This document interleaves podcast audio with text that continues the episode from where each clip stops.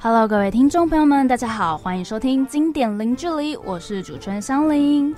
说到卡米蒂剧团、塞泰尔娱乐，你的脑中是不是浮现了一个词——脱口秀？说到了这个 hashtag，你或许就会知道你今天有多幸运，能在接下来整整一个小时里，从认识他到了解他。现在呢，我们现场有请 Better Than Brian 的贺龙。耶！嗨嗨嗨，香菱，Hello Hello，Brian。我看到每个地方都要讲一下，对，一定要接在名字后面。而且用你的声音讲起来，不知道什么，就觉得哎，比别人都还要有力。哎，因为我原创吧。好了，那先说一下，你现在都在做什么呢？呃，我是贺龙，然后我现在是一个脱口秀演员，全职的。然后我做脱口秀，就是大家现在可能在 YouTube 或者是其他的网络平台看到很多演员会在剧场里面拿着一支麦克风讲笑话。嗯。然后我不止脱口秀，我还做很多现场喜剧，例如呃漫才这种像日式的相声，嗯，或是现场的短剧。那一些活动小主持，那最重要的应该大家认识我的应该是夜夜秀，不问夜夜秀的里面的角色。哎，那你在做漫才五年，可以跟我们简单介绍一下漫才是什么吗？嗯，哦对，很多人可能不太知道我有做漫才，但漫才才是我最常做的喜剧。呃，漫才就是日式的相声，两个人在台上，然后一搭一唱，有点像是。呃，像我传统相声，但是不一样的是，我们没有一个经典文本在，嗯，然后我们是有角色的，就是中国相声可能是一捧一逗，就是最多角色就是这样子，但我们我们是很很很有逻辑性的，一个是装傻，一个是吐槽，嗯，那吐槽装傻就是大家可以想象，就是平常我们看一些呃日本的漫画、动漫，不是都会有这种一种角色是会很用力的打人，然后说才不是这样呢，然后就是。打那个就是在装傻、在讲错话的学生，或者是旁边主角旁边的配角，这样有点像那个逻辑的喜剧。哦，那你现在这样子夜夜秀的部分，像你跟伯恩在争取那种主持棒的那个过程，也算是慢才吗？呃，因为说实在的，我们在争主持棒，呃，也是写好的剧本。嗯，对。但大家可能会觉得我们好像私底下一定有这种情节，那我就 我就先不便多说。那我们先就台上的剧本来讲的话，其实我和博文的角色确实，因为也是我主笔的，所以可能会带有一点漫才的一些逻辑在。对，有有些网友好像有发现，讲说，哎，贺龙其实他之前做漫才的，所以他现在在夜夜秀写的剧本。有时候会有点慢才的味道。经典零距离，今天来点什么？问到贺龙，当然要先问，就是你们怎么准备一场表演呢？嗯，准备一场表演，就其实跟大家都一模一样，就是写剧本、排练就演，然后收钱。最后一个特别讲究一点哦，那应该这样精准的问，就是说，比如说像你们夜夜秀的运作模式，是你们先找题目，然后再去找内容，还是说先找好几个内容或几个梗，然后最后再凝聚在一起？哎，这可以讲一个什么主题？呃，夜夜秀比较特别，嗯，对我相信应该蛮多人蛮好奇，但其实我们很常回答别人这问题，那大家觉得我们是官腔，但其实就是这样，我们没有回答，我们没有隐瞒什么事情。呃，因为我们是周一周录一次，嗯，所以我们就是每整季就是一个爆炸的阶段。然后通常我们我们礼拜六录影，对，那礼拜天和一照理要放假，但是我们基本上所有的写手，包含伯恩，都在脑力激荡。然后我们会大量的看很多很多新闻，因为毕竟台湾政治就是每天都有新闻。然后我们会收集一些呃可以讲的，或是可以骂的，或是可以笑的，然后。好的情况就是有一些政治人物可能自曝一些丑闻，那就觉得哦好棒哦，下一集可以讲这个，太好了。那如果没有的话，我们就要开始找资料，然后呃翻大量的文献啊，有的没的。像我们每一集都会准备一个，就是我们的主题就是 A 这个单元，然后都会讲一些很比较呃严肃深刻的社会议题，那个就花我们很多很多时间。对，然后当时很累啊，但下一季我们就会有应征研究员帮我们研究主题，不用写笑话的人，就是我们期待第三季。这个工作可以压力很小，这样子。哎，我觉得你们那个单元的名称都很好笑，要哎哈，对，而且我觉得每一次伯恩在讲 A 的时候，都觉得现场有一个像 A 口吗？就觉得天哪，他的丹田很很很深厚，哎，感觉是从内部就是大声 A 这样子。没有，是因为 A 他每都会有一个 set up，都会有一个笑话的前提。嗯，对。什么？呃，欢迎来到什么样？怎么样？怎么样？怎么样？然后 A，对，然后他没气了，所以他很大声。原来那是最后一口气的意思。因为他是一口气讲完。那像你刚才呃前面有提到，就是说你在卡米蒂剧团做脱口秀，那这样子的话，这样的表演一定跟夜夜秀的方式是不一样吧？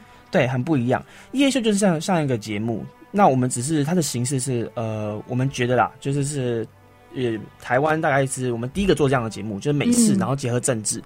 那脱口秀就单纯多了，那就是我们在剧场表演。因为脱口秀其实夜夜秀的所有成员，我们都是脱口秀起家的人。那这个表演形式就是我们擅长的，我们熟悉的，那我们也做了至少有三五年了这样。然后就真的像舞台剧一样，但是只有一个人，所以我们就是自编自导自演。嗯所以说没有人可以跟你讨论。哎，那像你这样子准备好自己的脱口秀表演，你会表演给家人看，还是给谁看吗？我会去呃，不可以家人，我会去 open m i 就为是我们什么家人不行？无法 get 到你的点，是不是？有点尴尬，你知道吗？因为我的我我自己的笑话很常会有触碰一些什么色性三之类的，嗯、对你，知道吗？跟妈妈讲那种东西很奇怪，对耶。对我只能去酒吧讲给旁边的老头听，这样、嗯，哦，对，还有你刚才提到的 open mind，没错没错，就是去测试这个笑话。对相信透过前阵子的算风波吗？就是大家应该嗯更认识 open mind 的意思了。没错，就是一个试验笑话的场合。对，台北现在是基本上平日每天都有。嗯，其实我在听你的脱口秀，我发现你非常喜欢讲跟女生有关的内容，哎，像是你连当兵都可以扯到女生，你就说要组一个团，然后在那边耍枪，然后要不然就是形容女生，哎，不是形容，就是直接演演女生，就是插腰，然后这样，嗯。哼，想说你是很喜欢可爱型的女生，是不是？怎么一直研究女生呢？应该说，其实我我的段子题材还蛮多的，嗯，但我也也没有很清楚为什么，就是我讲女生就男女的这类笑话，通常的反应都蛮好的，所以我会把它抛到网络上面，因为网络上都是我们筛选过的，大概是我创作的题材的十分之一不到吧。嗯嗯，我有还是有些段子我不能适合不适合放在网络上面。嗯，就是我有释放一些，然后都不能啊，都被黄标了哈。对，现在有那个十八禁了。黄标的部分，对，然后女生我觉得，呃，她算容易驾驭的题材。嗯，对，因为像美国脱口秀，他们有四大题材，就是男女，然后政治、宗教和种族。嗯这四种就是很常见、很好驾驭的笑话的题材。就是如果你是一个对这个行业有兴趣的话，你可以从四个面向先着手看看。那宗教和种族就是台湾没什么好讲的，因为台湾也没有那么多这一种怎么讲社会的藩篱吗？对，对，宗教台湾就是、嗯。就是呃佛佛儒儒佛道这样混在一起，我们也没什么好骂，没怎么讲。对，对，然后政治和男女就是很我们常讲的，可是政治我我自己觉得我没有很很行啊，对，但我最近也有剖析政治题材的，还不错，就会很多人留言这样子。难怪那时候就有大量男女，不对啊，只有女啊，你没有男呐、因为我是男生讲男生很奇怪，哦，也是啦。那在这些表演中，你的哪一次表演回响最大？讲的又是什么主题呢？回响大的，我觉得对我来说有分两种，一种是现场的回响跟影音的回响。嗯，就是呃，我觉得现场影音好了，影音就很明显，因为我有自己的个人频道嘛对，，YouTube 频道，那上面的脱口秀点阅率就可以看得出来，有一支特别高，就是香港海关，对，那那一只我我真的蛮意外的，因为那一只是我那一场的段子，我讲四个题材，我都有放上去，大家可以看到，就是我衣服穿一样，就是同一场，嗯，然后香港海关是我最后放的，因为我觉得这一段我自己最不满意。哦，对，因为其他段我都觉得蛮好的，有一段也是讲女生，然后有一段是讲学日文，有一段讲狗狗的、吉娃娃的，哦嗯，然后我自己就很喜欢狗狗跟日文那两段，但我不知道为什么香港海关一放上去就爆，就很奇怪。我其实我到现在也不太知道为什么大家会觉得那么好笑，因为我自己在剪这影片，我我在上字幕的时候，我觉得、哎有点蛮无聊的，然后没想到就现在应该是六十万了吧，对，那只还是很高。很奇怪。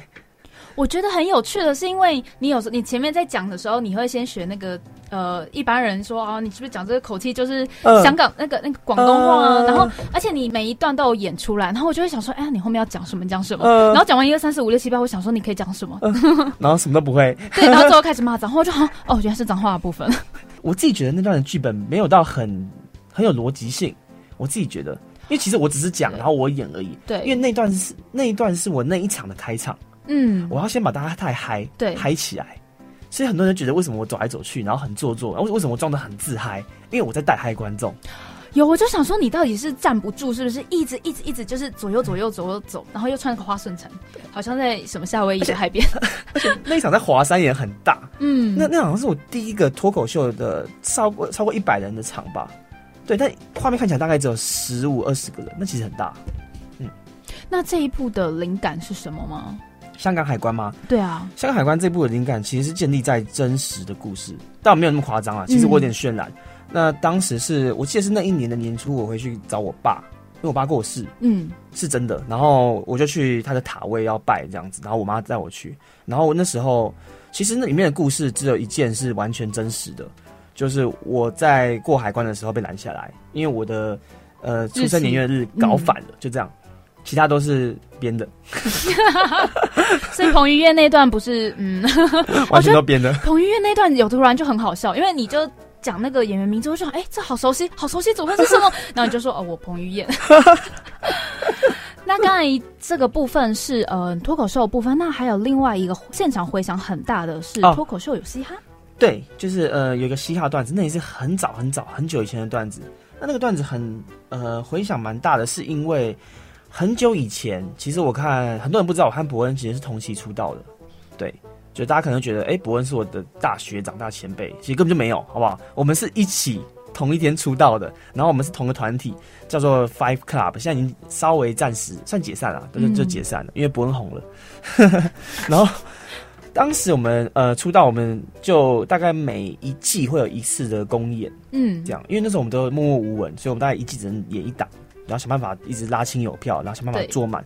然后当时的伯恩其实就在剧团中还蛮强的，就大概像现在这样，因为他的笑话一直是那种很简短的，然后力道很强的，然后会会讲一些蛮有知识背景的笑话，其实还蛮受那种会来剧团看秀的那些老观众喜喜欢。那我就是一直一直一直学女生叫，一直来 叫来叫去。不过当时我们两个就会竞争，因为我跟他笑话风格实在。是完全是大相径庭的。然后后来到这个段子，就是脱口秀有嘻哈，就是我那时候看了中国有嘻哈，那时候很红。然后我就学这里面的段子，然后我就学，然后就有点像是呃 diss 这个文化这样，用脱口秀的背景这样有的没的。然后我记得第一天演出完之后，因为我们都是越强越后面演，就压轴。对。然后当时就是我倒数第二个，然后伯恩最后一个。然后演完之后，当天的观众回馈还有现场的回馈，就跟老板讲说，就贺龙这一次比伯恩强，为什么不是贺龙最后一个？然后伯恩就脸很臭，这样，印象很深刻。然后我记得伯恩那天还提早走，不知道他他是不太高兴还是怎么样，他就讲说，他跟总监啊，就跟卡米蒂老板讲说，就是贺龙这次讲这个段子就那么热闹，根本没办法在接在后面讲啊，就是你们要不要换一下这样？然后隔天就真的换了，然后。我还记得那时候换的时候，我还上台去嘲笑他，然后伯恩冲上台，然后跟我讲说，呃，要加油，要怎么样，就是互呛一下。那个片段在 YouTube 上面，大家可以去看。我刚才突然好像有个印象。对，那其实像你是讲现场，然后到现在是有一部分的作品抛到影音平台，这两个观众回馈的方式差非常多。你有觉得心态上有什么不一样？我以前会蛮在意，呃，网络上的负评。对，因为基本上现场不太会有负评，因为大家看影片都知道了，大家都在笑，没有人会大笑完之后，然后突然来骂你说怎么样怎么样，因为你都是爽死了。对，你你只会来跟我握手拍照而已。嗯，但是丢到网络上之后，呃，因为我们还是脱口秀这个东西，还是要很很面对面、很剧场式的，所以大家隔着荧幕看我们的作品，难免会觉得其实可能尴尬，或者是觉得不是他的口味这样子，然后大家就会去留言去骂我啊这样。以前蛮在意的，但我现在觉得还好。喜欢这样的节目呢，我们就下礼拜同一时间经典零距离，我们天空见喽，拜拜。